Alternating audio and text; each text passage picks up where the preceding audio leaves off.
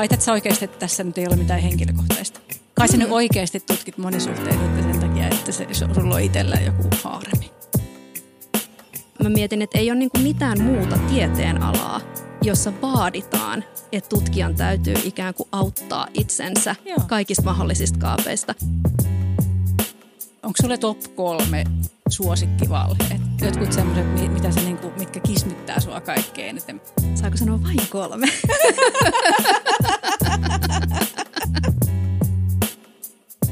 ne, jotka tuntuu olevan niin kuin se suuri kärsijä tässä kaikessa, on yksinäiset miehet, mm. jotka sitten niinku jotenkin tuottaa sitä puhetta siitä niinku riittämättömyydestä. He ei pysty vastaamaan tähän yhteiskunnan vaatimukseen, jonka mukaan heidän niinku erityisesti miehinä pitäisi mm. pystyä niinku sitoutumaan tähän ajatukseen, että he eivät kelpaa asioista X, Y, Z, jotka on sen patriarkaatin tuotosta. Ja mä huomaan, että tämä niinku oikein siis... Niin, mä huomaan, että se menee, sulla menee syvälle. Tämä menee tosi hyvin, sä vedät tosi hyvin.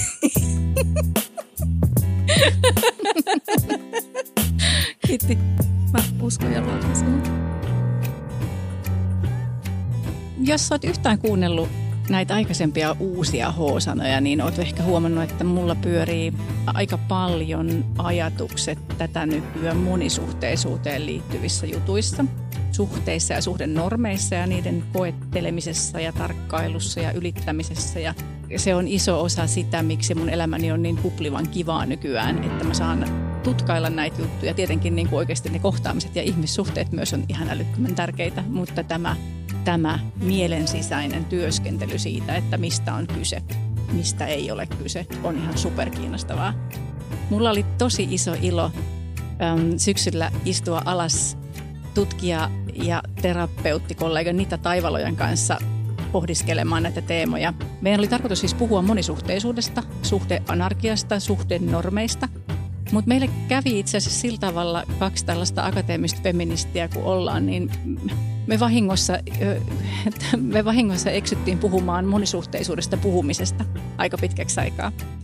Tämä oli mulle hirveän ravitsevaa ja kivaa, koska mulla on nykyään aika harvoin tilaisuuksia olla sillä tavalla – äm, teoreettisemmissa keskusteluissa mukana tai miten mä sen sanoisin, no sillä tavalla akateemisissa, varsinaisesti akateemisissa keskusteluissa. Ää, ja se on mulle jotain sellaista tärkeää, josta mä nautin myös jotenkin kehollisesti. Mutta jos sua kauheasti pelottaa teoreettinen keskustelu, niin sä voit antaa tuota meidän äänien soljua ensin semmoisen niin alkuun eka, ekan ehkä tunnin ajan. Siellä kun me välillä naurataankin ja puhutaan jotenkin ihan lihankin asioista – mutta sitten tota, sä voit terästää kuuloa siinä vaiheessa, kun me aletaan ruotia kolmen esimerkin kautta, että mistä kaikesta meille on hitto vieköön valehdeltu ja valehdellaan. Se on nimittäin tiukkaa asiaa. Oikeastaan kaikki tässä jaksossa on tiukkaa asiaa, paitsi se kun me kikatetaan. Ehkä sekin on tiukkaa asiaa. Nauraminen on tosi tärkeää. Ilo on tärkeää. Tervetuloa mukaan. Mikä sun identiteetti, työidentiteetti on? Oot sä oot sä tutkija ensisijaisesti tai oot sä jotain ensisijaisesti? Mikä, mitä sä itse koet tai sanot? Se on hyvä kysymys ja se on itse asiassa asia, jota mä oon työnohjauksessa aika paljon pyöritellyt viime aikoina.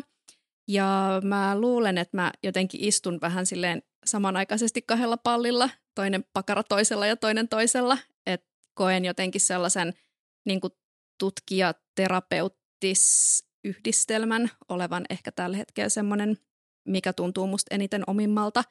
Niin, kyllä mä jotenkin ajattelen, että, että se tutkijuus on semmoinen, johon mä pitkälti kuitenkin jotenkin rakennan tosi monet omista ajatuksista. Mm. Ja, se, ja se tutkijuus on semmoinen, joka ohjaa esimerkiksi sitä omaa terapia, niin terapian tekemistä tosi paljon. Mm. Että silleen tota, mm, jos mun pitäisi valita jompikumpi, joka olisi niin enemmän osa mua, niin mä ajattelisin, että mä oon ehkä ensisijaisesti tutkija, toissijaisesti terapeutti. Mutta sitten taas kyllä mä teen terapiaa tällä hetkellä tosi paljon, että niin. se, on, se, on, se on hankala kysymys. Onko se hankala kysymys? Mietit, että kuulostaa hankalalta asennolta, että on yksi pakara toisella jakkaralla ja yksi tois, toinen toisella. Mutta sitten toisaalta mä itse tunnistan esimerkiksi sen, että mulle on tosi tärkeää, että saan olla monta. Joo, siis tota, mm, joo, tunnistan ton, että, että jotenkin se, että musta tuntuisi tosi vaikealta, jos mun olisi oikeasti siis pakko valita jompikumpi. Mm koska mä tällä hetkellä koen, että kyllä niin kuin tutkimuksen tekeminen palvelee tosi paljon terapian tekemistä. Siis jotenkin se, että, että on se tutkijuus, niin mä koen se, ehkä mulle se niinku tutkijuus on tosi tärkeä lisä siihen terapian tekemiseen, että se tuo mulle tosi paljon sellaista niinku varmuuden tunnetta siihen terapian tekemiseen ja, ja jotenkin tosi paljon sitä kokemusta siitä, että, että mä niinku tiedän, mitä mä teen ja, ja mä en niinku vedä hatusta esimerkiksi jotain juttuja, mitä mä, mitä mä teen terapia vastaanotolla. Myös jotenkin se semmoinen niinku tutkimustietoon pohjaaminen, niinku sen oman terapiatoiminnan pohjaaminen, se on niinku mulle tosi tärkeää. Mutta sitten samaan aikaan kyllä mä koen, että niinku terapia vastaanotolla niinku esimerkiksi ymmärrys ihmisten ö, niinku tavoista olla suhteissa – niin laajenee ihan eri tavalla, mitä sitten taas silloin, kun tehdään tutkimusta. Pelkästään tutkimusta. Kyllä, mm. joo. Ja tieto, mitä saa esimerkiksi vastaanotolla asiakkailta, niin, niin se on sitä sellaista niin sanottua niin kuin hiljasta tietoa, mitä ei sitten niin kuin tutkimuksessa välttämättä, mihin ei tutkimuksen kautta välttämättä koskaan pääse käsiksi, jos ei osaa kysyä oikeita kysymyksiä. Kyllä. Ja, ja myös se, että mitä ne oikeat kysymykset sitten on, kun tehdään tutkimusta, niin joskus senkin hahmottaminen voi olla tosi vaikeaa. Ja sitten taas siihen voi saada tosi paljon ymmärrystä sieltä terapiavastaanotolta. Kyllä. Eli siinä mielessä mä ajattelen, että ne niin kuin palvelee toinen toisiaan tällä hetkellä ihan siis tosi tosi hyvin. No Ihan varmasti ja todellakin ja sen takia sä oot siinä. Myös koska sä oot mun mielestä kiva tyyppi. Oh, oi kiitos. Sä oot kanssa. Mä ihailen sua tosi paljon. Oi, Joo. oi, ihanaa. Tämmöinen vastavuoroisen iha, ihailun kerho oh. kokoontuu. Ei kun, siis, must, siis mulla, mulla on selvää, että toi on tosi arvokas yhdistelmä ja se, että sitä pystyy hyödyntämään ja hyö, niin kuin haluaa hyödyntää sitä. Tietysti, että jos sä oot tehnyt kuitenkin mitä sä sanoit, ehkä puolisen vuotta niin kuin varsinaisesti intensiivisemmin terapiatyötä, niin sitten se varmaan menee just enemmän noin päivät, että susta tuntuu, että tutkimus tuo hyödyntää terapiaa, että sitten kun sulla on enemmän kokemusta siitä, niin sitten se varmaan koet sen myös voimakkaammin toisinpäin. Tai niin kuin, että se varmaan, ta- voisin kuvitella, että se tasottuu. Mä ajattelen silleen seksologian kenttää niin, niin, kuin niin superarvokasta, että samalla ihmisellä on silmät molemmissa maailmoissa tai jotenkin niin kuin mo- molemmissa tilanteissa ja asennoissa ja su- suhteessa niihin asiakkaisiin tai haasteltaviin. Että super, super arvokasta. Et, hyvä. Ja sitten sä vielä teet tällaisista aiheista niin. ää, sun tutkimusta. Joo. Yeah. Se joo, joo. Mahtavaa. Kiva kun tulit. Kiitos. Kiva kun tulit. Mä yritän täällä niin kuin vaivihkaa vähän provokatiivisesti lokeroida sua jotenkin aivan, tällä tavalla. Aivan. Vaikkakin puhutaan nyt niin kuin työidentiteeteistä tai jostain tällaisista titteleistä, mutta että, että jos meidän niin kuin päivän e-, epistolan otsikko on ehkä suhdenormit tai monisuhteisuus tai, tai suhdenormit ja suhdeanarkia tai, tai mitä nyt ikinä voidaan keskustella siitäkin, että mikä, niin kuin, mikä on aihe, mikä on aiheen ydin tänään, jos me puhutaan sun sekä tutkimusaiheesta että että osaamisesta terapeuttina myös, niin lokerot mm-hmm. liittyvät tähän Kyllä. elimellisesti. Mm, valitettavasti. Laatikot ja niiden aukaiseminen ja kaapit ja niiden ovien räjäyttely ja, ja se, että onko niitä edes oikeasti olemassa. Mm, mm. Mutta joo, näillähän me pelataan. Sanoillahan me pelataan. Kyllä. Mutta siis sä, sä, sinä tutkit monisuhteisuutta. Sä tut, ja oot tehnyt, siis sun gradu ja nyt sun, nyt sun väitöskirjatyö käsittelee. Öö, virkistätkö mun muistiani, että mikä tarkalleen ottaa sun väikkärin aihe tai otsikko? Joo. Öm, väikkärin aihe ja otsikko varmasti on, siis niin kuin tämä lopullinen otsikko, niin elää ja, ja mm. hakee niin kuin muotoaan, mutta ö, lyhykäisyydessään niin mä oon kiinnostunut siitä, että minkälaisia merkityksiä monisuhteisuus saa suomalaisessa yhteiskunnassa, öm, ehkä sekä niin kuin ulkopuolelta, mutta myös sisäpuolelta. Öm, ja mä oon kiinnostunut oikeastaan samanaikaisesti ö, niin kuin, mm, suhteiden moninaisuudesta, monisuhteisuudesta, mutta myös sit oikeastaan niin kuin, ö, erilaisista normatiivisuuksista, jotka ohjaa ihmisiä tietynlaisiin suhteisiin, ehkä tyypillisimmin niin kuin parisuhteisiin. Ja, ja myös siitä niin kuin dynamiikasta, että et millä tavalla ö, nämä normatiivisuudet, esimerkiksi niin kuin, ö, mononormatiivisuus, ö, jotenkin tämä ajatus siitä, että vaan parisuhde on niin kuin ainoa oikea moraalisesti hyväksyttävä ja luonnollinen tapa olla suhteessa, niin millä tavalla se sitten ö, myös vaikuttaa niiden ihmisten kokemuksiin tästä yhteiskunnasta ja mm. myös niin kuin omasta hyvinvoinnistaan, jotka ei ole ö, parisuhteessa ja jotka sen sijaan on ehkä vaikka monisuhteessa. Mm. Niin tämmöinen niin himmeli, jossa mä oon oikeastaan niin kuin kiinnostunut sekä, sekä niin kuin niistä ö, yksilöllisistä niin kuin mikrotason kokemuksista, mutta myös jotenkin siitä niin kuin institutionaalisesta Joo. voimasta ja kulttuurisista merkityksistä, jota niin kuin tähän kaikkeen kuuluu, niin, niin, niin se on se tota, mun väitöskirjan ydin. Joo.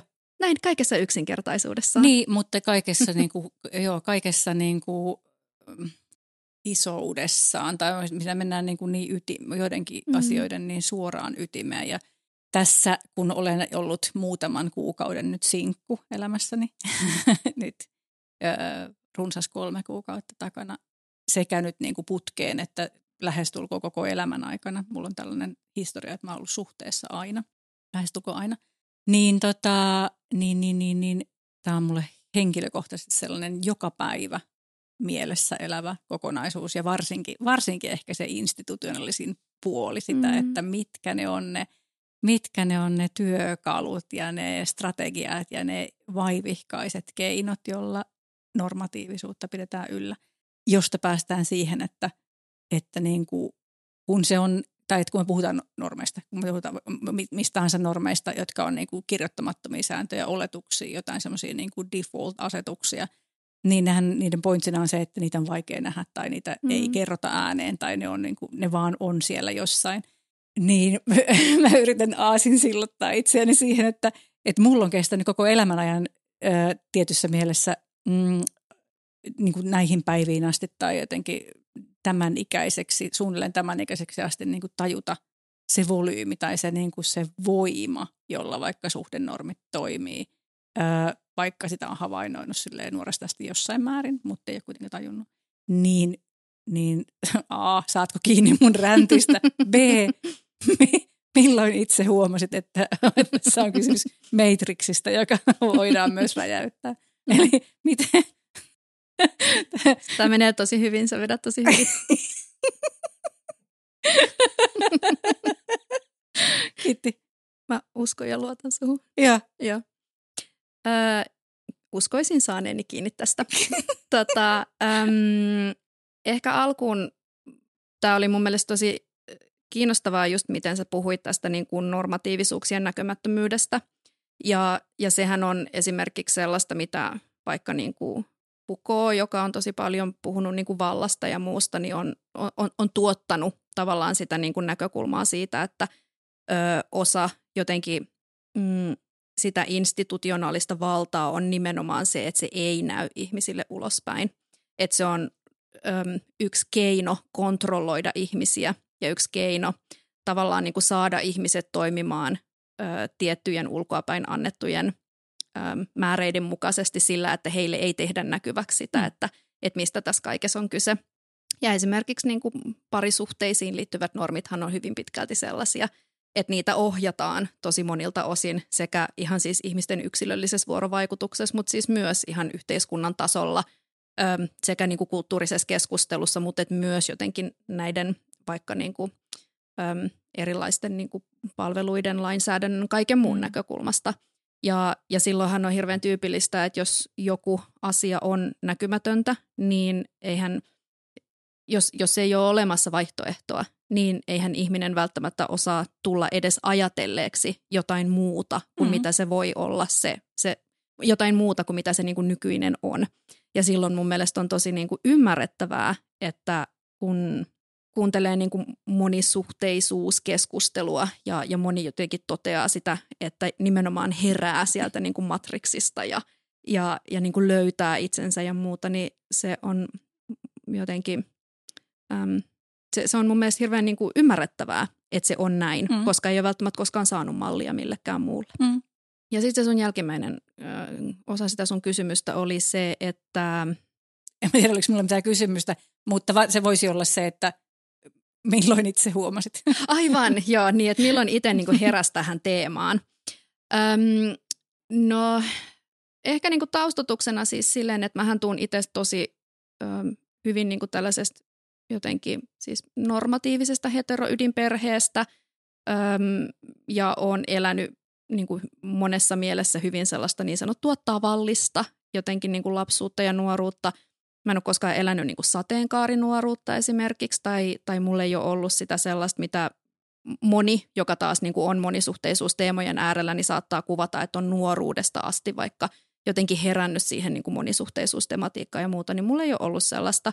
Et, äm, mä oon toki ollut niin kuin aina hirveän kiinnostunut jotenkin sukupuolen seksuaalisen suuntautumisen suhdemuotojen moninaisuudesta ja, ja esimerkiksi muistan, että joskus jo, äh, mitäköhän mä oon ollut, varmaan siis varhaisteini, kun mä oon lukenut tota, äm, tällaista Wendy ja Richard Pinin ElfQuest-sarjakuvasarjaa, jossa tota, on kuvattu niin kuin, tosi hienosti just nimenomaan niin kuin, suhteiden moninaisuutta, seksuaalisen suuntautumisen moninaisuutta.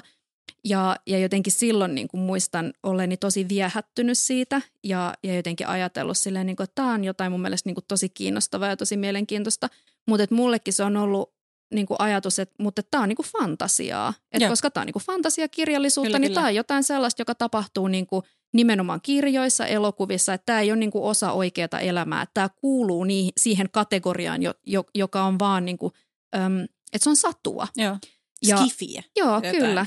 joo. Ja, ja jotenkin ehkä sit siinä vaiheessa, e- e- ehkä sitten niinku myöhemmin aikuisuudessa ja, ja nyt niinku kaiken – kaiken tota, sen, sen työn kautta, mitä on tehnyt, niin tietysti niin kuin tullut se niin kuin tietoisuus ja ymmärrys siitä, että totta kai se on niin kuin muutakin kuin vaan sitä, sitä satua, mitä silloin on ajatellut. Mutta mulle ehkä mä oon niin kuin päätynyt tämän monisuhteisuustematiikan pariin vähän niin kuin, äm, jotenkin niin kuin vaiheittain ja ehkä osittain jopa vähän äm, vahingossakin. Mm.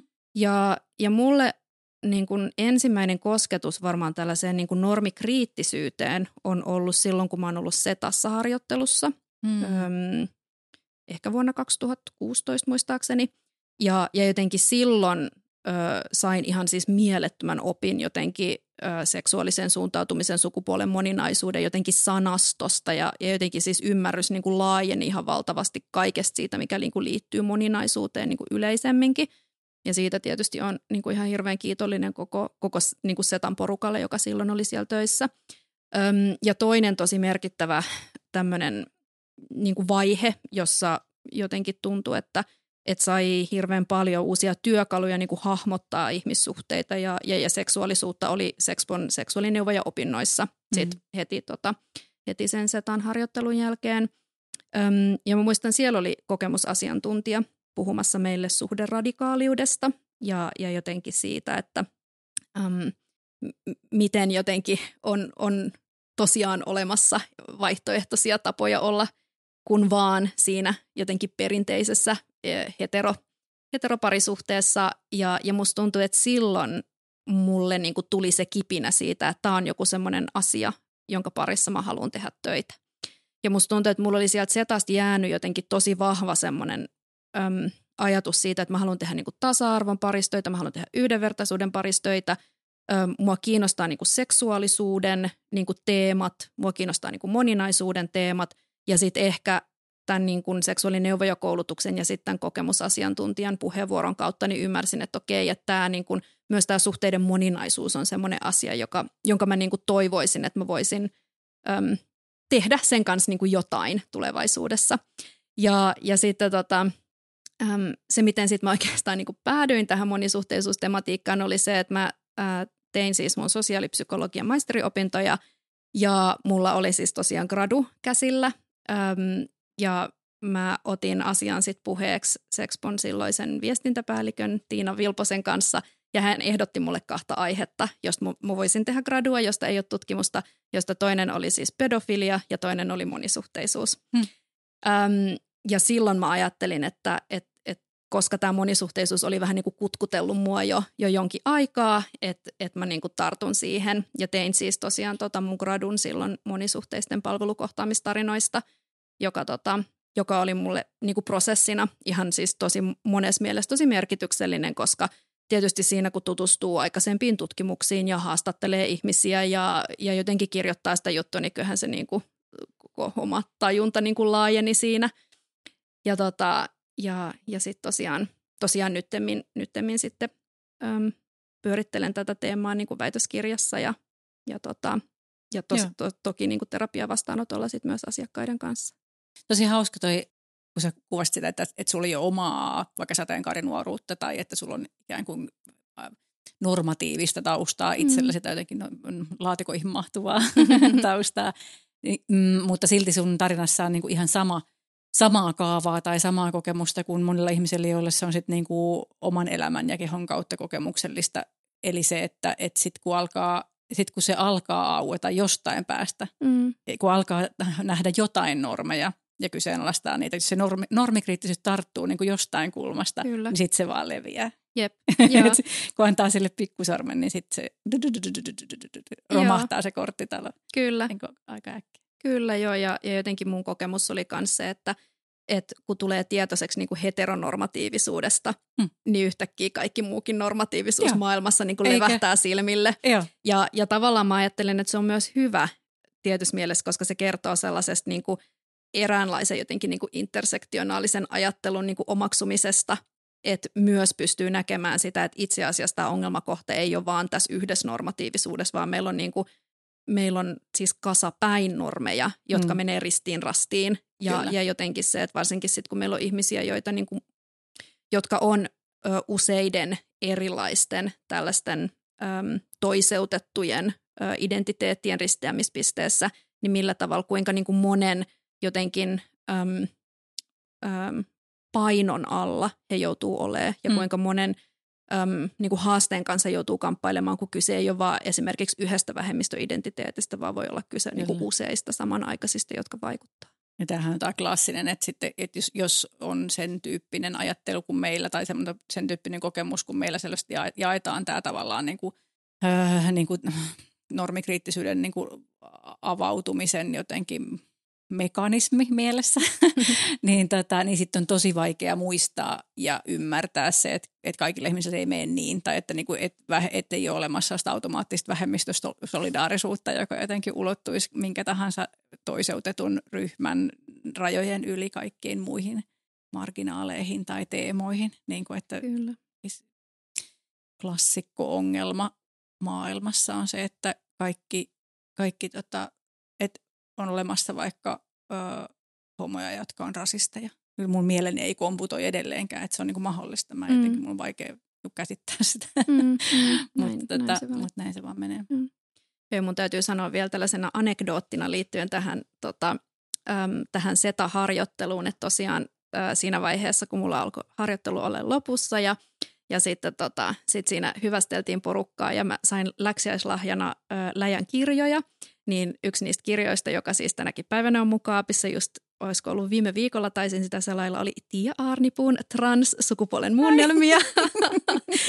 ja sit sen kirjan kautta mä olen tutustunut sun, sun ajatteluun ensimmäistä kertaa. Oi.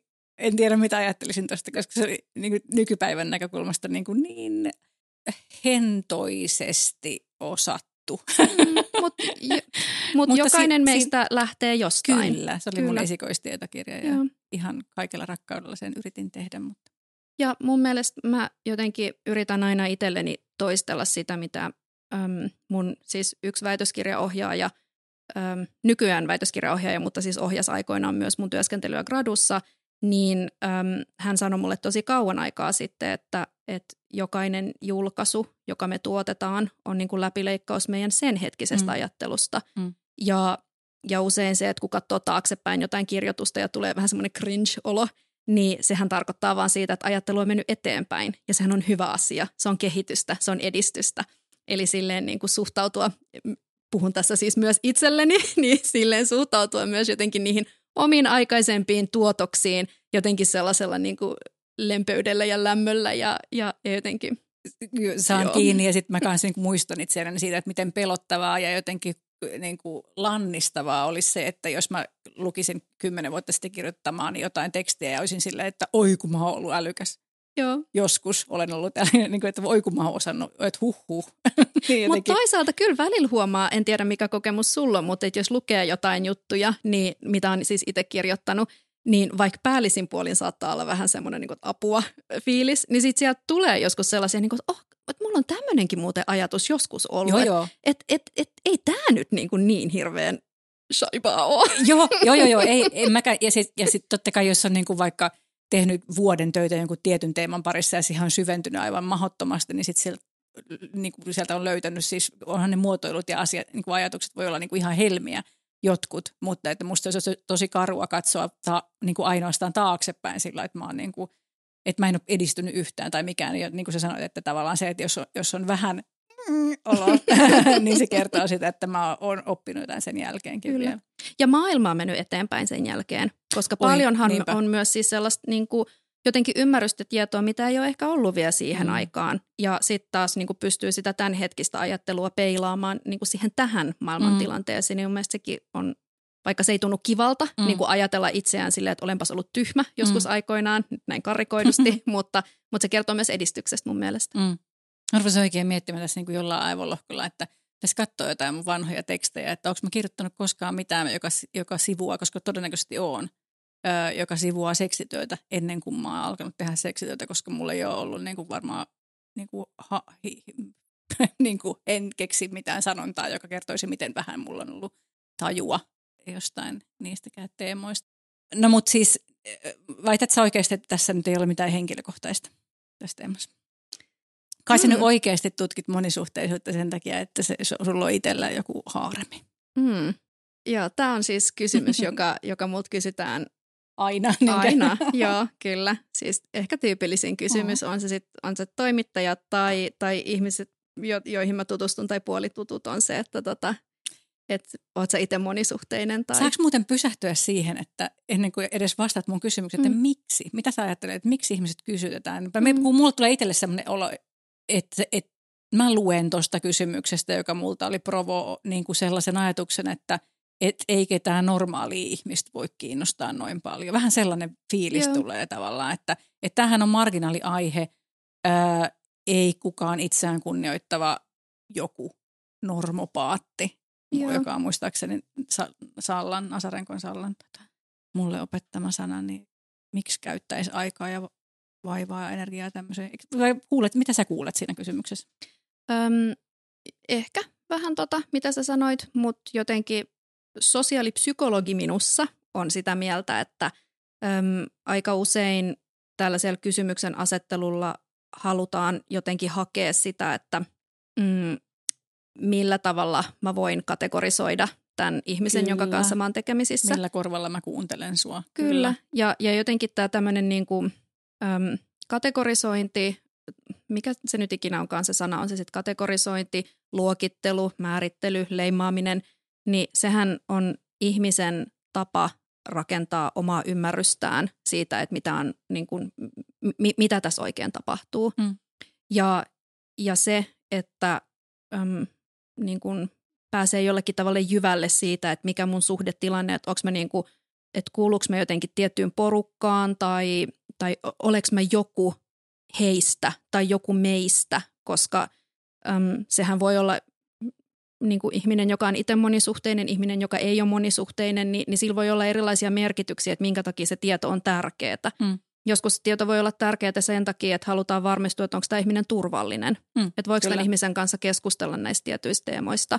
Ymmärtääkö se mua, kuuleeko se mua, kohtaako se mut, vähätteleekö se mua, öm, niin kuin, tuomitseeko se mut. Ja, ja ne on tosi inhimillisiä, tosi ymmärrettäviä, öm, tosi herkkiä asioita, jo, joiden äärellä pyrkii niin kuin aina olemaan tosi kunnioittava. Ja sitten taas toisaalta mä ajattelen, että jos kyse on niin kuin ihmisestä, jolle tämä teema ei ole ollenkaan tuttu, niin sillä varmasti niin kuin haetaan jotain sitä sellaista, että, että onko tämä nyt niin kuin ihminen, joka voisi niin kuin edustaa tätä niin kuin monisuhteisuusasiaa, Mm. joka itselle on jollakin tavalla öm, tuntematonta Mm. mm. tai johon on niin kuin Mm. mm. lähtemässä tutustumaan. Niin, kyllä. Että voiko mä päätellä tästä myös jotain? Juu, Mm. mm. kyllä. Joo, Voinko mä rakentaa tästä jonkun kokonaiskuvan? kyllä. Nyt Joo. sä saat vastata mun kysymykseen. Okei. Öm, no mä voin vastata sillä, että mm-hmm. tota, jotenkin tämä niinku henkilökohtaisesta elämästä puhuminen tai henkilökohtaisten kokemusten asioiden jakaminen on semmoinen, mitä mä en yleensä tee. Öm, se ei ole mun mielestä, niin kuin, no ensinnäkään se ei ole mun mielestä helppoa, öm, mutta se on myös niin kuin asia, jota, jonka mä oon siis päättänyt jossain vaiheessa, että et mä en halua puhua siitä julkisuudessa. Öm, ehkä ensisijaisesti kyse on ihan siis itsensä suojaamisesta ja mä luulen, että äm, se, se tulee ehkä osaltaan siitä, että mä oon niin aikaisemmin työskennellyt sellaisten teemojen parissa, jotka herättää ihmisissä tosi paljon voimakkaita tunteita ja, ja niin, no siis niin kuin taustatuksena, että mä oon siis aikaisemmin, kun mä puhuin tästä, että mulla oli tämä, tämä tota, mahdollisuus gradussa valita niin, monisuhteisuuden kyllä. tai pedofilian, pedofilian välillä, niin tota, tosiaan siis päädyin tutkimaan monisuhteisuutta, mutta että mähän on siis myös työskennellyt mm. kaksi vuotta pedofilian tee, niin kuin äärellä Sexponseria-hankkeessa. Ja musta tuntuu, että silloin muuhun niin kuin iskostui aika vahva semmoinen mm. niin kuin itsensä suojaamisen ja, ja, ja jotenkin semmoinen, että kaikelta mahdolliselta niin kuin vihapuheelta äm, jotenkin, että et jos sitä pystyy jollakin tavalla ennaltaehkäisemään, niin sen, sen on niin kuin halunnut tehdä. Ja, ja musta tuntuu, että se on ehkä sitten jäänyt sellaiseksi jotenkin strategiaksi myös siinä omassa niin kuin julkisuuskuvassa, että ei halua puhua siitä niin kuin omasta, äm, omasta jotenkin niin kuin yksityiselämästä. Mutta toinen asia on siis myös se, että kun mä en koe jotenkin, että se niin kuin mun, ö, mun oma suhdetilanne tai mitä mä teen niin kuin vapaa niin mun mielestä ei se ole kiinnostavaa. Et siis mun mielestä paljon kiinnostavaa. se on kuitenkin niin kuin sun elämässä sua kiinnostavaa. Oh. siis, näin, näin niin kuin meidän kesken. joo, ei, mutta siis, saan kiinni. Joo, et, et, siis koska mun mielestä niin kuin se ilmiö, jota mä tutkin, on kiinnostavaa, ne ihmiset, joita mä tutkin, on kiinnostavia, mun asiakkaat on kiinnostavia, mutta siis en mä niin kuin koe, että jotenkin jos mä niin kuin puhun monisuhteisuudesta julkisuudessa, niin mun on niin kuin myös välillä vähän hankalaa ymmärtää, että miksi minä tutkijana olisin kiinnostava, Joo. kun se ilmiö on mun Joo. mielestä se, joka kiinnostaa. Ja, ja ehkä siihen myös sit niinku liittyy se, että mulle on tosi tärkeää, että kun mä oon niinku tämän aiheen äärellä julkisuudessa, niin mä haluan, että silloin puhutaan siitä tutkittavasta aiheesta, eikä minusta. Ja se liittyy myös osaltaan siihen, että mä en niinku halua viedä sitä jotenkin tilaa siltä ilmiöltä, siltä aiheelta, niiltä ihmisiltä. Mä en niinku halua tavallaan kääntää sitä huomiota itseeni, koska mun mielestä se ei ole myöskään tavallaan sen niin kuin jotenkin vaikuttamistyön ja kaiken muun näkökulmasta, niin se ei ole mun mielestä myöskään oikein. Et jos mä haluan saada aikaa jonkinlaista niin kuin asennemuutosta sillä, että mä puhun monisuhteisuudesta, niin mun mielestä tulee sen kautta, että mä puhun siitä mun tutkimuksesta ja mä puhun ehkä niin kuin valikoidusti joistakin niin kuin ilmiöistä, joita mä näen terapiakentällä, enkä siitä, että mikä on niin kuin muun kokemus tästä, mm, tästä mm, aihepiiristä. Mm. Koska myöskin, ja tämä ehkä palautuu siihen ihan ensimmäiseen kysymykseen, että koeks mä ensisijaisesti olevani tutkija vai koeks mä olevani terapeutti. No aina vähiten mä niin kuin koen jotenkin, että mä olisin kokemusasiantuntija niin kuin kentällä. Että et jotenkin äm, siitä näkökulmasta mulle tuntuu tosi tärkeältä se, että – että jos mä niinku puhun tästä aiheesta, niin mä puhun tästä niinku tutkijana, mä puhun tästä terapeuttina. Mm. Mutta joo. Seuraava provo on sitten sit tietysti se, että et toihan, eikö toi ole vähän epäfeminististä, eikö feministiseen tutkimukseen mm-hmm. aika vahvasti kuuluisi se, että sä positioit aika tiukasti ja kerrot, että mitenkin niin kuin maksimoit läpinäkyvyyden. Joo, se on ihan totta ja, ja tota, musta tuntuu, että varsinkin nyt viime aikoina on ollut muutamia julkaisuja, jotka siis liittyen nimenomaan niin kuin monisuhteisuuteen, jossa mä oon ihan kiinnittänyt huomiota siihen, että kun yleensä tieteellisen julkaisun yhteydessä on myös tämmöinen kirjoittajista tehty lyhyt äm, niin kuin bio, siis semmoinen, jos kerrotaan, että ketä ne kirjoittajat oikein on, niin on ollut aika tyypillistä, että siellä kerrotaan siis ihan niin kuin sukupuoli, seksuaalinen suuntautuminen, suhdemuoto, ihonväri, ö, yhteiskuntaluokka, ö, mis, mistä, niin kuin, missä asuu, mistä päin tulee, että et siinä, niin kuin, joka on tosi intersektionaalista ja tietyssä mielessä mä niin kuin ajattelen, että se on tosi vahvasti linjassa tällaisen niin kuin feministisen niin kuin standpoint-teorian kanssa, jossa jotenkin niin kuin ajatellaan, että, että kun sä tutkijana vaikka niin kuin analysoit jotain aineistoa, niin sun täytyy tehdä tosi läpinäkyväksi se, että mistä positioista käsin sä teet sitä. Ja, ja se on mun mielestä yhtä lailla linjassa tämän niin kuin jotenkin henkilökohtainen on poliittista ajatuksen kanssa. Ja sehän on tosi vahvasti feminismiä, että omat mm. etuoikeudet tehdään näkyväksi. Ja mulla ei ole niin kuin, mä ajattelen, että mulla ei ole mitään ongelmaa sanoa, että, että mä oon valkoinen, siis sukupuolinen nainen, mä oon korkeasti koulutettu, mä oon naimisissa, mä asun Helsingissä pääkaupunkiseudulla – ja mä tiedän, että nämä on kaikki etuoikeuksia. Mm. Ja mä tiedän, että ne vaikuttaa tapaan, jolla mä niin kuin, teen havaintoja mun ympäristöstä, jolla mä niin kuin tulkitsen asioita, jolla mä luon merkityksiä siinä vaiheessa, kun mä teen tutkimusta ja niin edespäin. Ja mä pystyn ihan hyvin niin kuin käsittelemään niitä osana sitä tutkimusta. Mutta mä mietin, että se, mitä mä teen mun vapaa-ajalla, mun niin kuin, mulle läheisten ihmisten kanssa, se mitä kuuluu niin kuin mun seksuaalielämään, ei se kuulu kenellekään muulle. Ja mä mietin, että ei ole niin kuin mitään muuta tieteen alaa, jossa vaaditaan, että tutkijan täytyy ikään kuin auttaa itsensä Joo. kaikista mahdollisista kaapeista.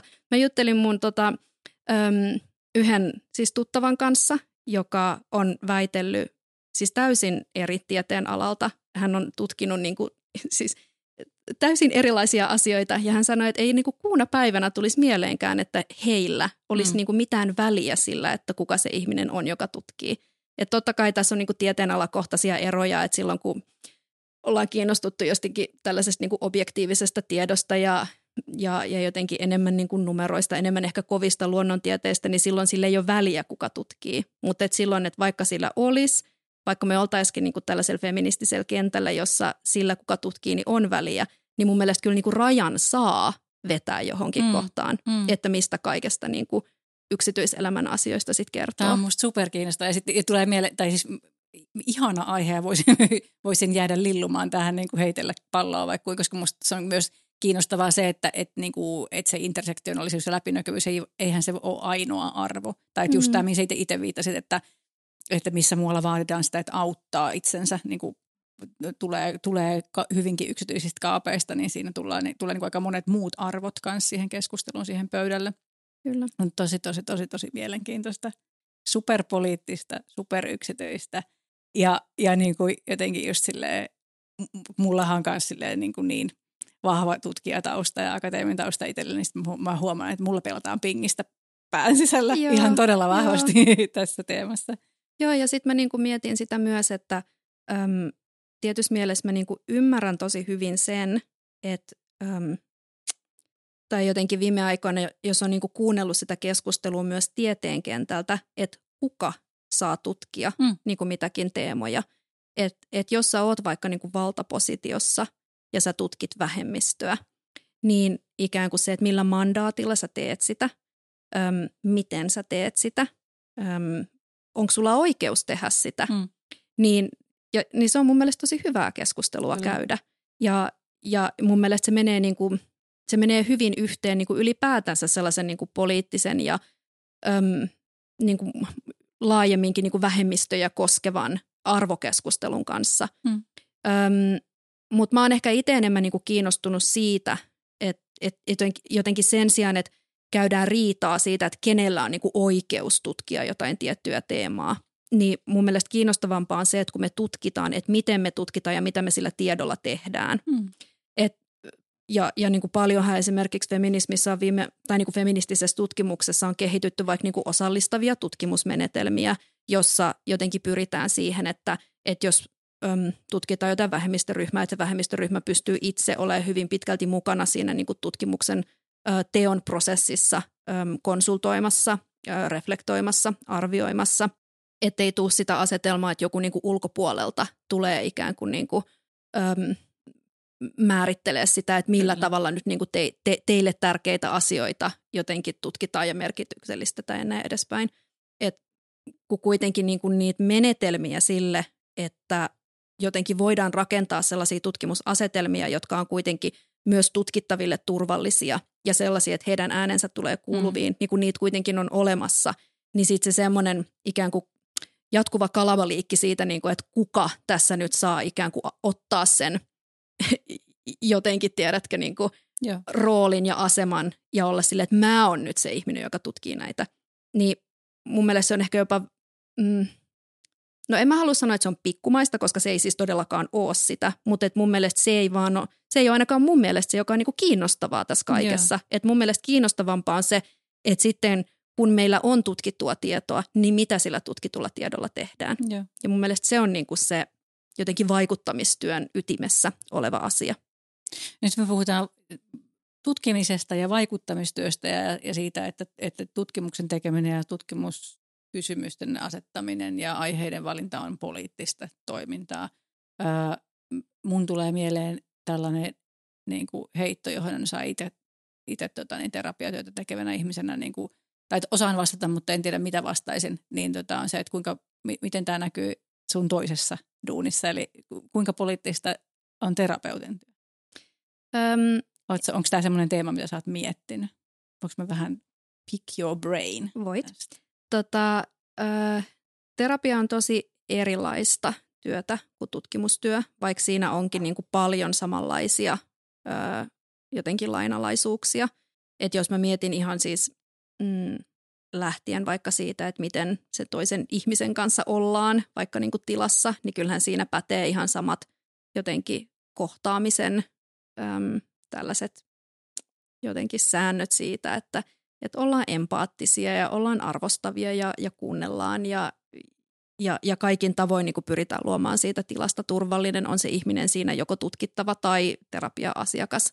Öm, mutta toki niin kuin se semmoinen tietynlainen poliittisuus ja vaikuttamistyö, niin ää, se varmaan vähän niin kuin riippuu paljolti siitä, että mikä se on se teema, jolla asiakas tulee vastaanotolle ja mitkä ne on ne niin kuin keskustelut, joita siellä käydään. Et kyllähän paljon terapiassa saatetaan tehdä seksuaalikasvatusta, joka voi olla poliittista. Mm. Että kyllähän niin kuin seksuaalikasvatuksella niin kuin jos, jos tekee normikriittistä seksipositiivista kasvatusta, feminististä seksuaalikasvatusta, niin silloinhan siinä on mukana läsnä mm. se semmoinen tietynlainen niin kuin poliittinen latautuneisuus.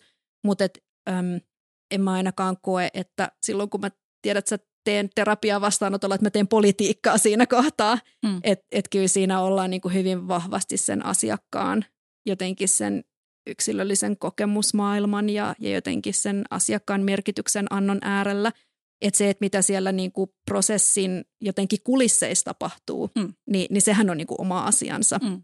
Mutta harvemmin on silleen, että kun asiakas tulee vastaanotolle, että, että siinä jotenkin tosi eksplisiittisesti lähettäisiin niin kuin keskustelee jostain sellaisista teemoista, jotka äm, jollakin tavalla niin kuin, olisi samalla tavalla ö, selvästi politisoituneita, mitä sitten taas tutkimuksessa voi joskus olla. Nyt mä mietin, mä tunnistan tuon tosta, tosta asioita, mutta sitten mietin myös sitä, että eihän tutkimu, tutkimustyössäkään, että se, niin kuin, eihän se vaikuttamistyö kohdistu siihen haastateltavaan, se, vaan se niin kuin ikään kuin, että, että kyllähän sitten terapiatöissäkin mä että, että esimerkiksi ne kysymykset, mitä me valitaan kysyä tai, tai ne uudet näkökulmat, mitä me tuodaan asiakkaalle tai näin, nehän on niiden valikoituminen on myös poliittinen asia. Kyllä, ja mehän ei tiedetä, että mitä sitten sen jälkeen, kun se asiakas lähtee sieltä vastaanottohuoneesta, että mm. mitä siinä kohtaa tapahtuu. Mm. Että terapia voi myös olla siis välillinen mm. keino, jolla sit sitä niin kuin vaikuttamistyötä tehdään ö, jotenkin sen jälkeen, kun se asiakas ei ole enää siinä vastaanottohuoneessa, mm. koska paljonhan niistä prosesseista, niin ne, nehän tapahtuu siis tapaamisten välissä Niinpä. ja ne tapahtuu sitten tapaamisen jälkeen. Niinpä.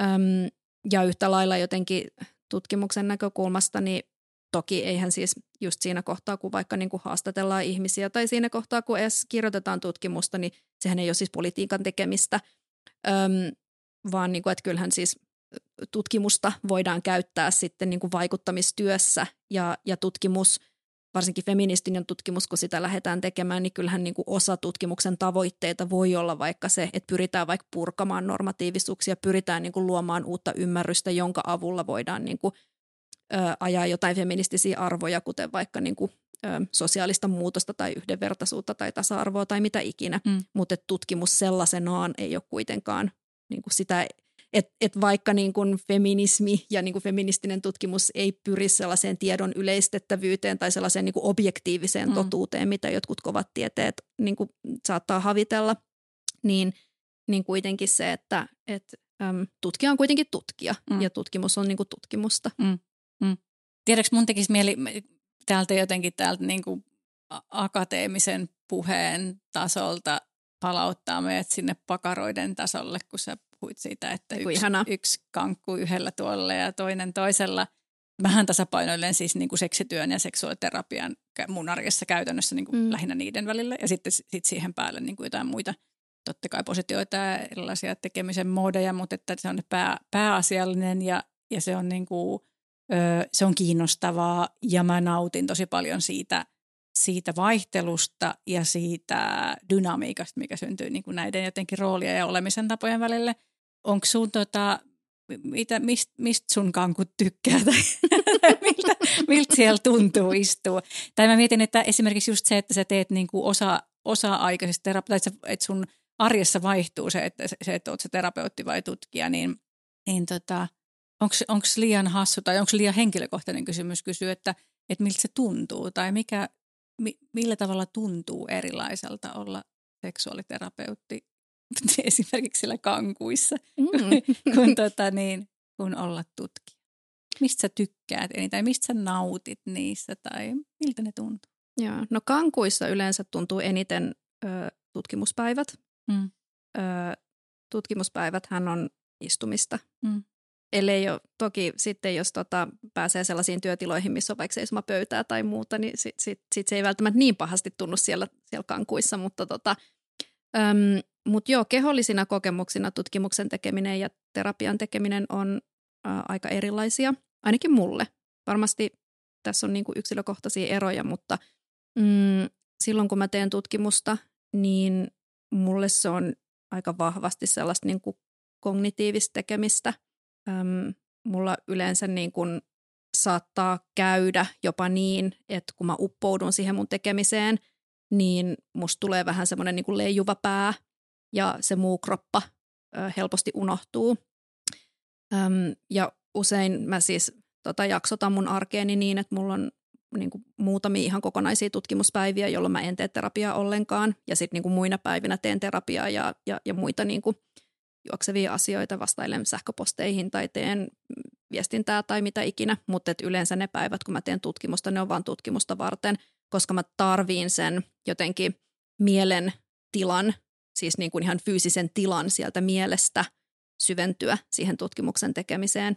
Ja, ja mulla kestää usein jonkin aikaa, että mä äm, pääsen siihen sellaiseen tiettyyn niin kuin flowhun oman siis ihan ajattelun kanssa, äm, jonka takia on ollut tärkeää niin, että, että, tota, että pystyy ihan siis sillä, että mä vaikka nukun yhden yön terapian jälkeen ja sen jälkeen vasta alan tekemään niin kuin sitä, sitä mun tutkimustyötä, niin, niin se on niin kuin tärkeä näiden, näiden niin kuin erottelija. Silloin kun mä teen tutkimusta, niin mä huomaan, että mä tarviin palautuakseni paljon enemmän liikettä Hmm. Mulle on aika usein tosi tärkeää, että tutkimuspäivän jälkeen niin, äm, mä lähden ulos. Mä, mä lähden siis tekemään jotain ihan fyysistä liikuntaa esimerkiksi äm, ja, ja tunnistan niin kuin tosi nopeasti sen, että, että siinä vaiheessa mulle ehkä niin kuin tutkimuksen tekeminen on enemmän sellaista ö, vähän niin kuin jotenkin siis painon nostoa. Mm-hmm. Et siinä vaiheessa, kun niinku aivot sanoo, että nyt riittää, niin se oikeasti riittää. Mm. Että sitten ei vaan siis, sieltä ei irtoa enää niinku mitään. Ja mä pystyn niinku jatkaa aika pitkään sitä, mutta et siinä kohtaa, kun mä tunnistan, että nyt tämä ei niinku tästä mene enää, niin, niin sitten mä yleensä tiedän, että okei, että nyt, nyt mä pistän pillit pussiin ja, ja sitten ja sit se on niinku nimenomaan sitä liikettä, mitä mä huomaan kaipaavani. Mm. Keho takas paikalle. Kyllä, joo, ja, ja paljon sitä sellaista niinku, äm, että niin kuin mä sanoin, että kun se tutkimuksen tekeminen on niin vahvasti sitä niin kuin, ö, sinne mieleen menevää, niin sitten myös kun se keho vähän niin kuin unohtuu siksi aikaa, niin sit tar- tarvii tavallaan niin kuin palauttaa sen tasapainon ja huomion sinne. Öm, ja, ja mulle niin kuin tutkimuksen tekeminen ei ole sellaista, että, että mulla niin kuin vireystila vaihtelisi hirveästi, että mä pysyn yleensä aika sellaisessa niin kuin optimaalisessa vireystilassa, kunnes tulee se, että sitten mä niin kuin väsähdän ja en jaksa enää. Että jotenkin aivot on antanut sille – päivälle se, mitä ne pystyy. Öm, kun sitten taas terapian tekeminen, niin kun siinä ollaan niin vahvasti toisen ihmisen kanssa, mm. siinä ollaan kuitenkin niin kuin peilisolut on niin kuin aktiivisena koko ajan. Sä mm. ja jatkuvasti niin kuin otat niitä toisen tunteita kannateltavaksi, sitten sä peilaat niitä takaisinpäin. Siinä ollaan koko ajan niin kuin hermostollisesti aika lailla – äm, hommissa. Mm, ja yhteydessä. Kyllä, mm. niin, niin se on tosi paljon enemmän siis niin kuin kokonaisvaltaisesti kehollista työtä. Ja, ja silloin mä huomaan, että tosi usein niiden päivien jälkeen, kun mä oon tehnyt terapiaa, niin mä tarviin enemmän lepoa. Mm. Että et sit se on enemmän sitä tosi niin kuin, että et tosi usein terapian jälkeen mä joogailen tai, tai sitten jos mä käyn jossain niin kuin tekemässä jotain liikuntaa, niin se on siis kävely tai jotain sellaista niin kuin – paljon enemmän niin kuin maadottavampaa, rauhoittavampaa tekemistä. Mm. Et, et erilaisilla niin kuin työtehtävillä on tosi erilaiset niin kuin palautumistarpeet ja, ja huomaan myös sen, että tota, äm, et miten tosiaan kun yrittää niin kuin suunnitella niitä päiviä, niin siinäkin pitää olla tosi tietoinen siitä, että mitä mun keho ja mieli tarvitsee tiettyjen työtehtävien jälkeen – ja kuinka paljon aikaa ne esimerkiksi tarvii palautuakseen, jotta mä pystyn tarttumaan siihen seuraavaan työtehtävään, jotta mä pystyn niin kuin palvelemaan myös sitä seuraavaa työtehtävää, jotta mä voin olla läsnä mun asiakkaille, mm. jotta siinä vaiheessa, kun mä teen sitä tutkimusta, niin musta on niin kuin jotain hyötyä sille tutkimukselle, eikä vaan silleen, että mä tiedätkö, tuijotan tyhjää ruutua ja toteen, että jotain pitäisi tehdä, mutta mitään ei irtoa, koska mä en ole palautunut tarpeeksi. Joo, kyllä. Eli silleen ne on mulle ainakin kehollisesti hyvin erilaisia, tota, erilaisia työtehtäviä ja niissä on niin kuin tosi erilaiset ö, kokemukset. Tosi tosi kiinnostavasti kuvattu. Niin tunnistan tosi paljon tuosta. Vaikka en ole tehnyt tutkimusta pitkään aikaa, mutta kaikki kirjoittaminen, sen tyyppinen työ, niin kuin lukeminen, kirjoittaminen, joka on ikään kuin juuri sitä, sitä niin, niin on tietysti tuttu. Mutta sitten, sitten varmaan toikin, mitä sä kuvasit siitä, että millä tutkimustyö tuntuu, niin se on sitten vähän eri silloin, kun sä teet just vaikka niin kuin syviä haastatteluja. Kyllä. Sitten se on taas toisen ihmisen kanssa yhteydessä olemista Kyllä, joo. joo. Ja sitä mä en ole tehnyt nyt hetkeen aikaan, että sit varmaan siinä kohtaa, kun on niin kuin omassa omas väitöskirjassa niin kuin siinä tavallaan niin kuin tutkimusvaihe, tai siinä tutkimusosiossa – niin, tota, niin tulee olemaan tosi mielenkiintoista niin kuin seurata, just skannailla sitä, että kun tekee haastatteluja vaikka, mm.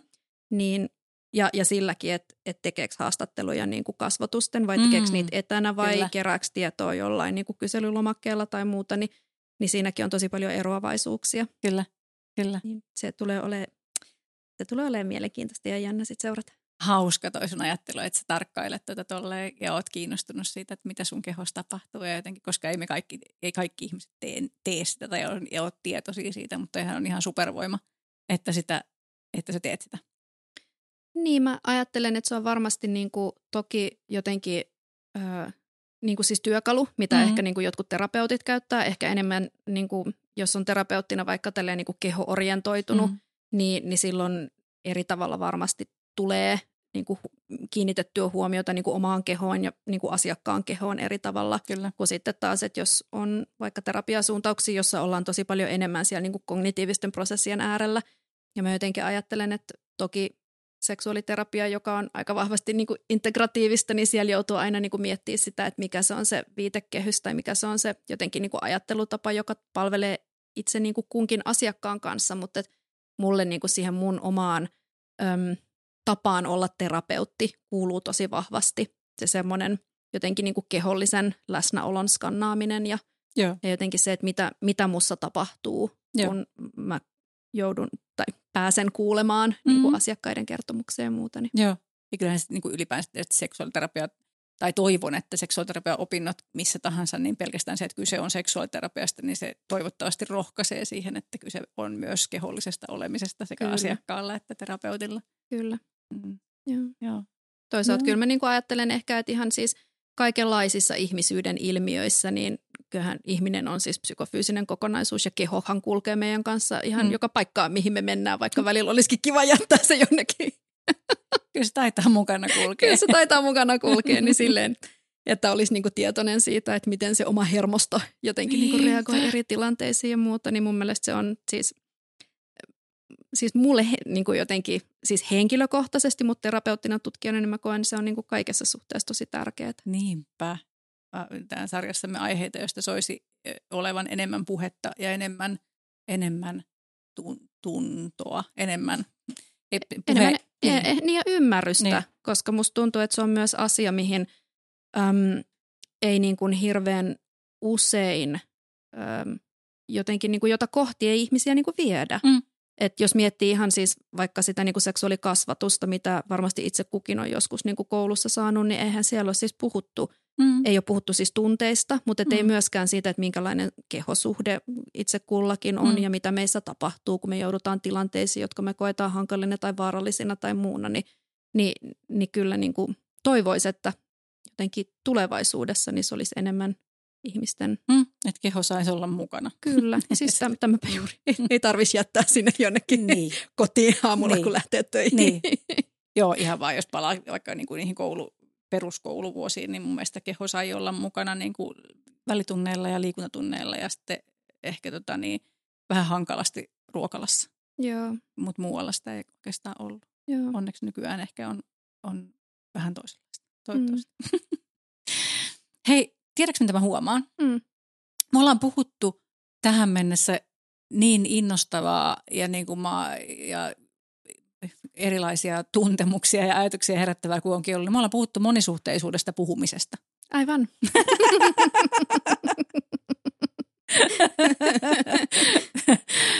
Tämä kertoo ehkä siitä, miten, miten suuri tarve mulla on välillä päästä niin kuin jotenkin fiilistelemään jollain semmoisella akateemisella tasolla, mikä ei mun mm. arjessa kauhean usein ehkä ole mahdollista tai ei, ei toteudu.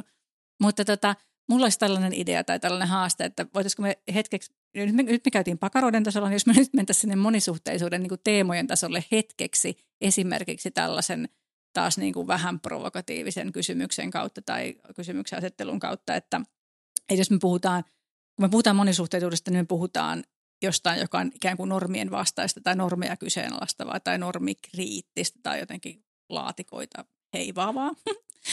niin, ja se tarkoittaa sitä, että, että paljastetaan jotain, mitä ei ole nähty tai, tai nähdään jotain, mistä vaietaan. Tai, ja, ja mun, tota, mun suosikki provotapa puhua näistä teemoista on se, että meillä on valehdeltu. Mm. Mm. Meillä on valehdeltu aika monista asioista, koska se vaikeneminen on myös mun mielestä valehtelemista mm. ja se on mm. välillä tosi väkivaltaista. Onko sulla, olisiko sulla mulle heittää, onko sulla jotain omia suosik, niin kuin top kolme suosikkivalheet? Jotkut semmoiset, mitä sä, niin kuin, mitkä kismittää sua kaikkein eniten, mitä sä haluaisit muistuttaa, että tämä ei ole totta. Mm. Mm. mm. Saako sanoa vain kolme? Okei. Okay. No ehkä ensimmäinen um, tämmöinen valhe, jo, joka mä huomaan, niin että et, et näkyy tosi vahvasti meidän yhteiskunnassa, mutta näkyy myös aika paljon siis ihan terapian vastaanotolla, liittyy sellaiseen tietynlaiseen, niin kuin, mm, sellaiseen tietynlaiseen niin kuin kapitalistiseen omistajuusdiskurssiin, jossa ajatellaan, että se omistajuus ulottuu tavaran lisäksi myös ihmisiin ja ihmissuhteisiin. Öö, eli mä haen tästä takaa jotenkin sitä ajatusta siitä, että mun kumppanini kuuluu mulle. Mä, mm. mä omistan mun kumppanin, mä omistan mun kumppanin ajan, mä omistan mun kumppanin seksuaalisuuden, mä omistan mun kumppanin kaiken niin kuin tekemisen ajatukset ja että mulla on niin kuin oikeus jollakin tavalla öm, niin kuin määrätä sitä, että millä tavalla tämä mun äm, jotenkin hyvä oloni, mun turvallisuuden tunteeni, miten se tulee täytetyksi mun kumppanin kautta. Mm. Ja, ja se on ehkä sellainen, mm, mitä mun mielestä siis tuotetaan tosi paljon äh, ihan siis niin kuin mediakuvastolla, e, siis elokuvissa, kirjallisuudessa, niin kuin si- siihen kiteytyy mun mielestä tosi paljon sitä sellaista, niin kuin, jota ehkä paketoidaan tällaisen niin kuin romanttisen rakkauden niin kuin tarinaan. Mutta se ajatus siitä, että ihminen kuuluu toiselle ja, ja koska ihminen kuuluu toiselle, niin si- sen mukana tulee tietyt velvoitteet, mm. joiden täytyy niin kuin täyttyä, halusi sitä tai ei. Mm.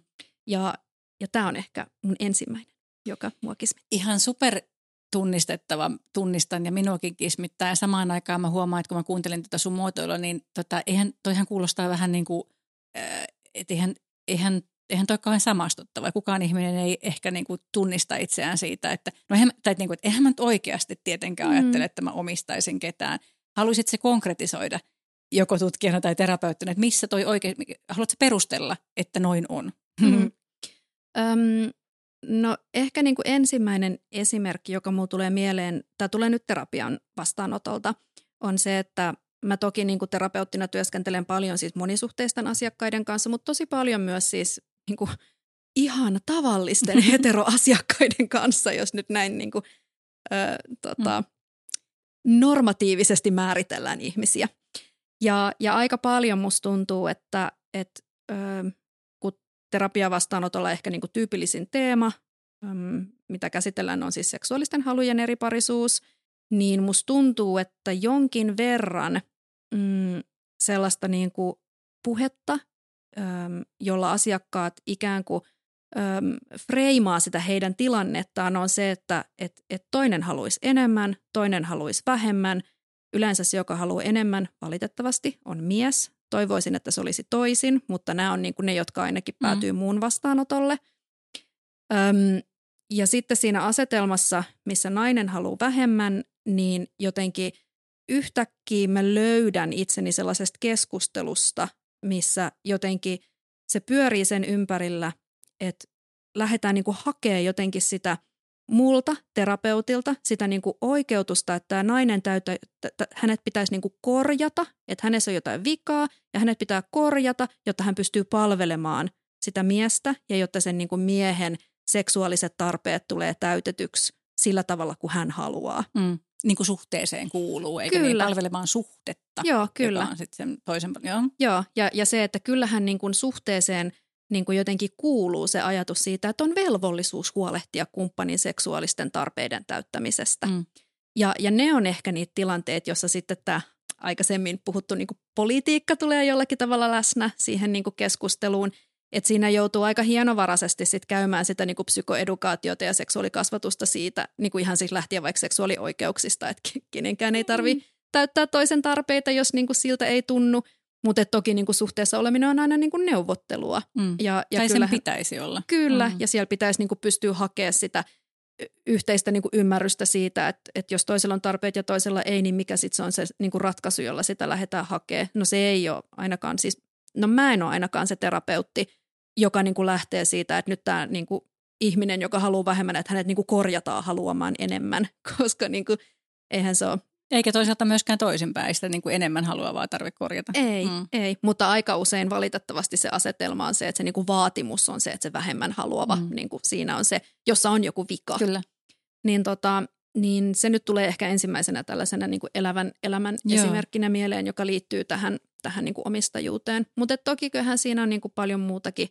Äm, Mun, Niin. tulee, mun tulee esimerkiksi Mm. mieleen, niin kuin mä itse mietin, että mun tulee mieleen siis kaikki nämä, öö, esimerkiksi se, että miten tavallista edelleen on se, että, että ollaan pahoillaan tai mustasukkaisia tai, tai jotenkin, että jotenkin ongelmissa vaikka kumppanin pornon katselemisen tai Juu, kumppanin kyllä. sooloseksin kanssa, niin kuin, että, onko, voi, että koska meillä on suhde ja mulla on oikeus sun seksuaalisuuteen, niin sitten se on pois multa, jos sä teet jotain ilman mua tai, kyllä. Niinku tai se loukkaa mua. tai se että- loukkaa mua. Joo, Niin. joo, kyllä.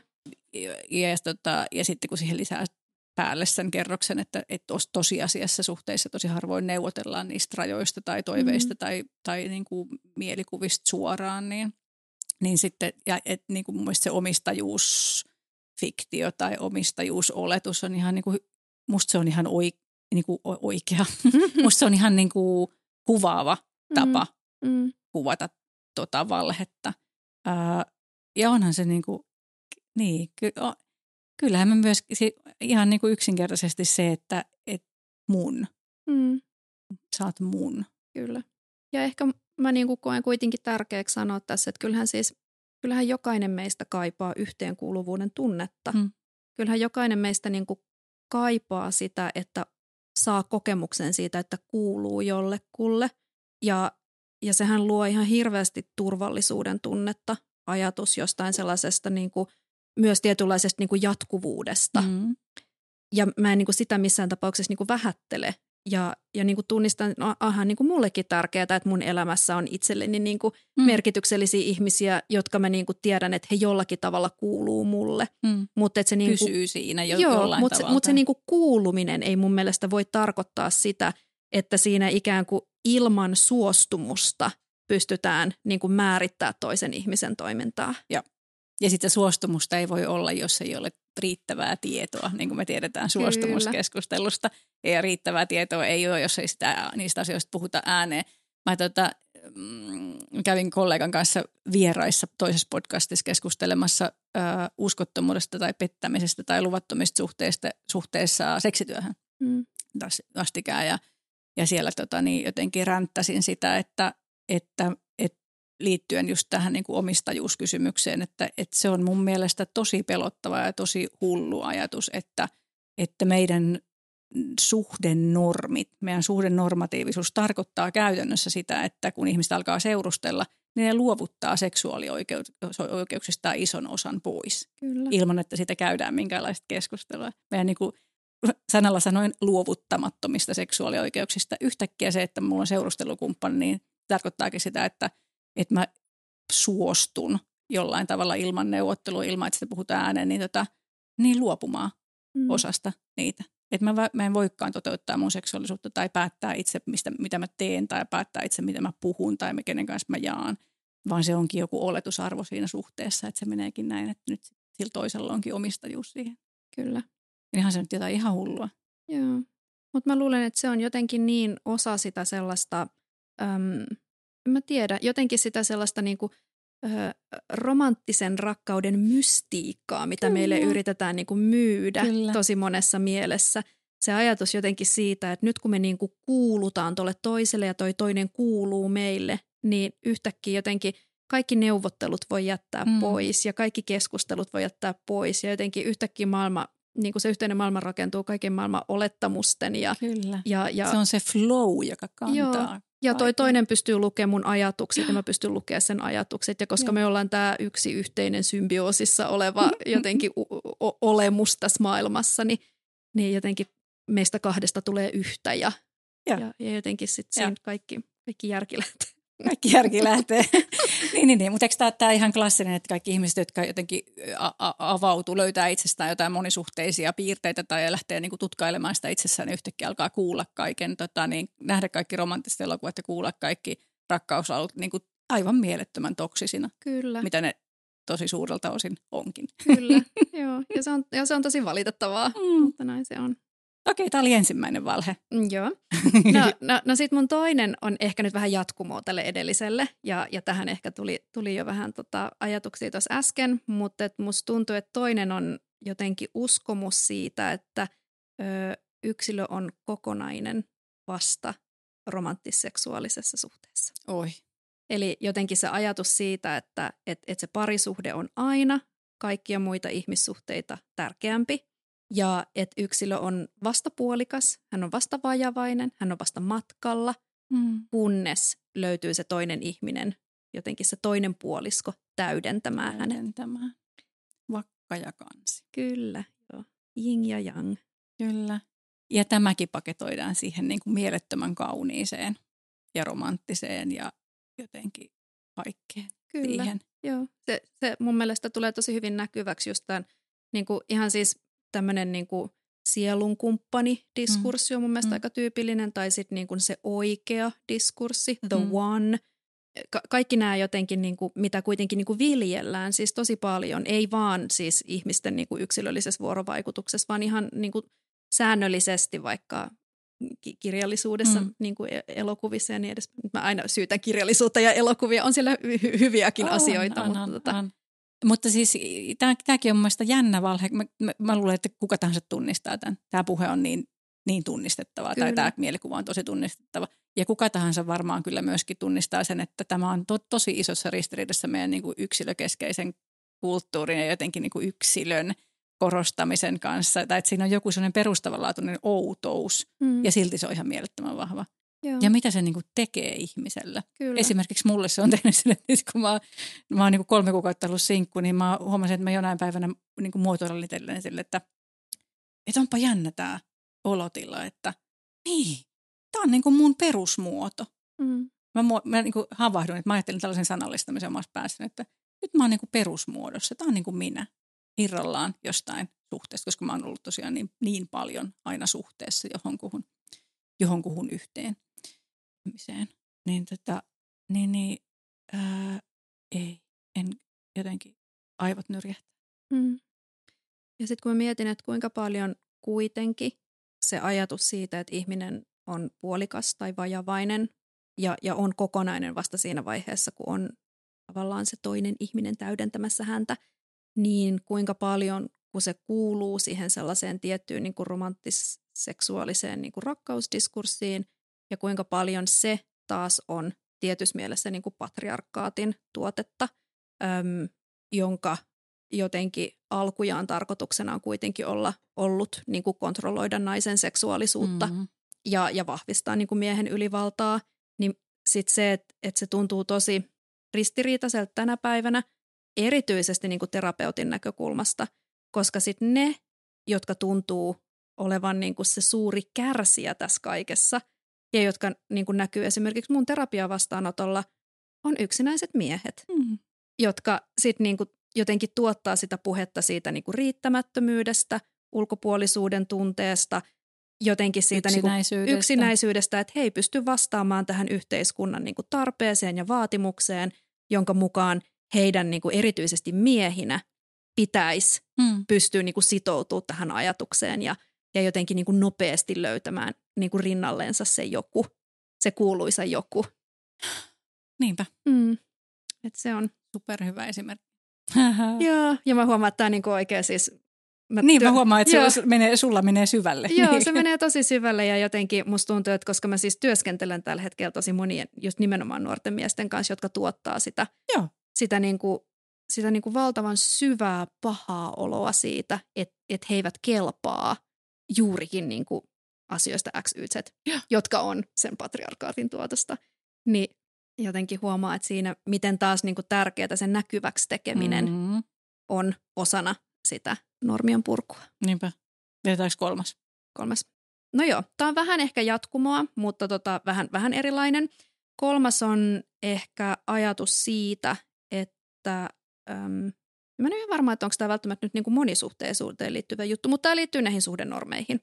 Niin näkemys siitä, että päättynyt suhde on aina epäonnistunut suhde. Oi, tämä on myös yksi mun suosikeista. Joo. Tai siis inhokeista. Joo, Niinpä. joo.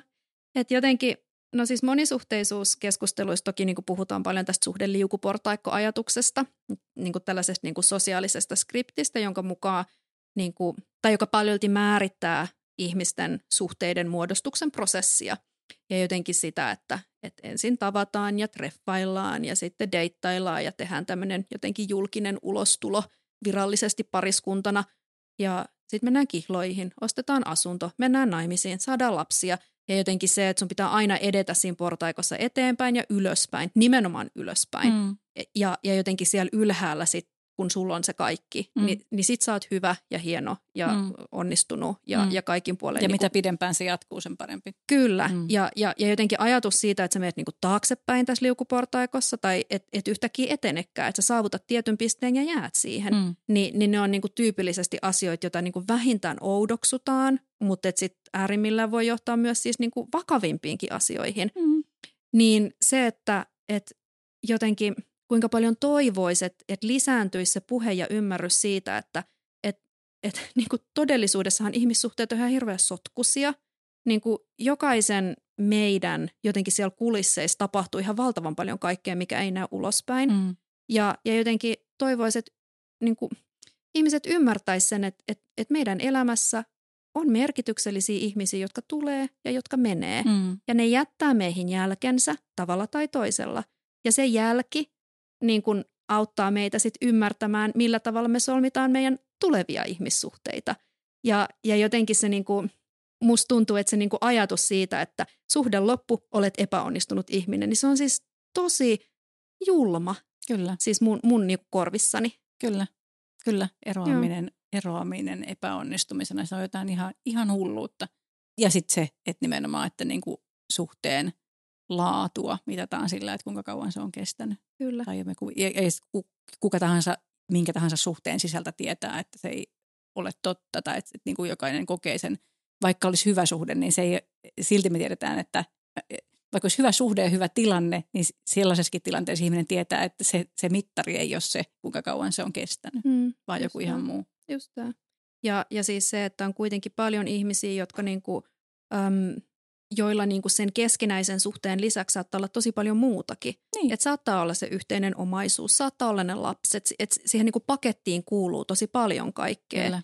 Ja, ja sitten se, että jos kaikki on periaatteessa ihan hyvin, mutta se niinku keskinäinen suhde, se ei vaan niinku toimi enää ja halutaan muuta ja päätetään erota, mutta sitten se kaikki muu jää.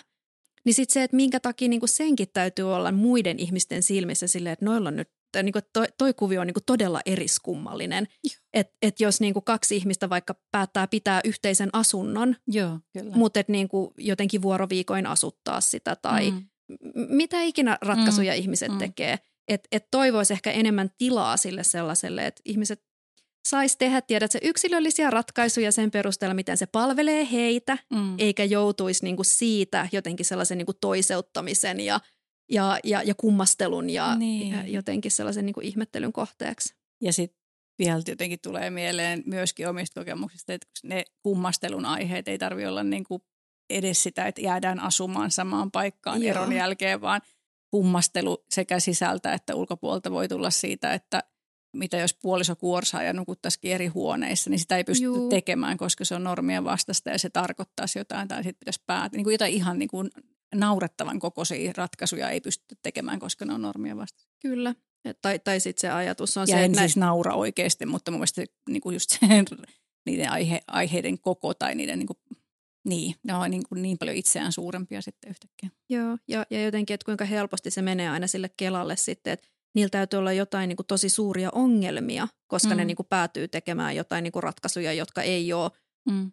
Jotenkin sen valtavirran silmissä sellaisia, niin kuin, että, että koska kyllähän niin kuin just kahden aikuisen suhteessa olevan ihmisen kuuluu nukkua samassa sängyssä. Kyllä. Ja kuka Kyllä. sen on määritellyt? Niin. Että Niin. jotenkin. Mutta kyllähän me kaikki tiedetään, että niin se on. niin, Että normeista puheen ollen, näin se vaan on. niin, niin. valitettavasti. Näin se vaan on. Joo. Niinpä, kyllä. Ja sitten kun näistä, esimerkiksi jos me ajatellaan näitä kolmea valhetta, ja näiden kanssa me molemmat varmaan tehdään niin terapeuttina aika Mm, viikoittain töitä, Kyllä. niin tota, onhan se todella poliittista duunia. on, Onhan se niin on. kuin, ja politiikalla me tarkoitetaan tietysti hyvin laajaa määrite, niin kuin politiikka hyvin laajasti määriteltynä, tai miten se nyt sanoisi, ei, ei kovin populaaristi määriteltynä Mm. poliittisuus. Joo, niinpä. Mm.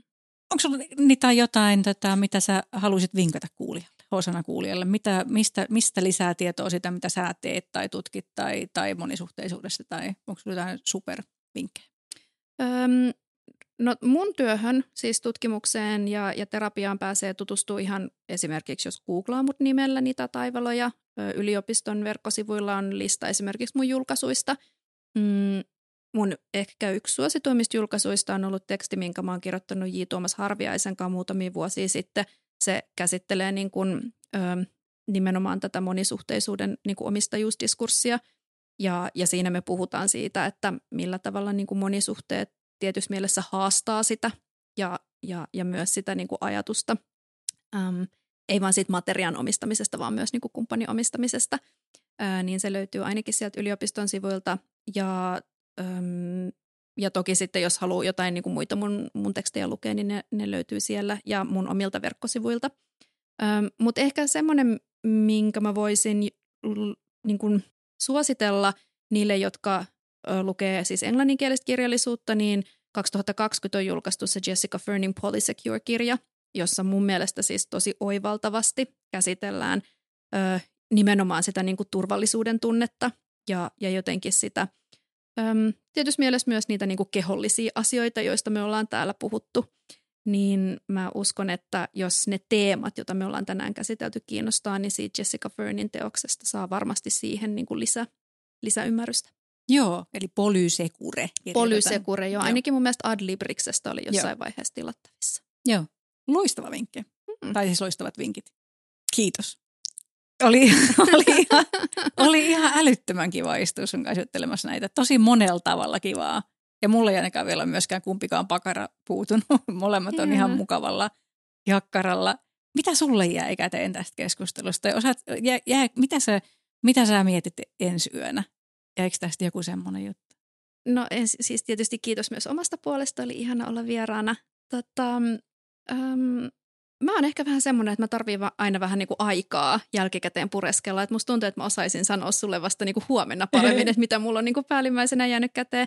Mun mielestä on ollut jotenkin niin, tai mä tykkään tietysti aina tosi paljon puhua, siis niin kuin puhua myös puhumisesta, niin kuin todettiin tuossa jossain kohtaa, niin. Niin. että me ollaan puhuttu paljon monisuhteisuudesta puhumisesta, koska se ei ole välttämättä semmoinen, mitä mä pääsen niin kuin muuten kauheasti tekemään.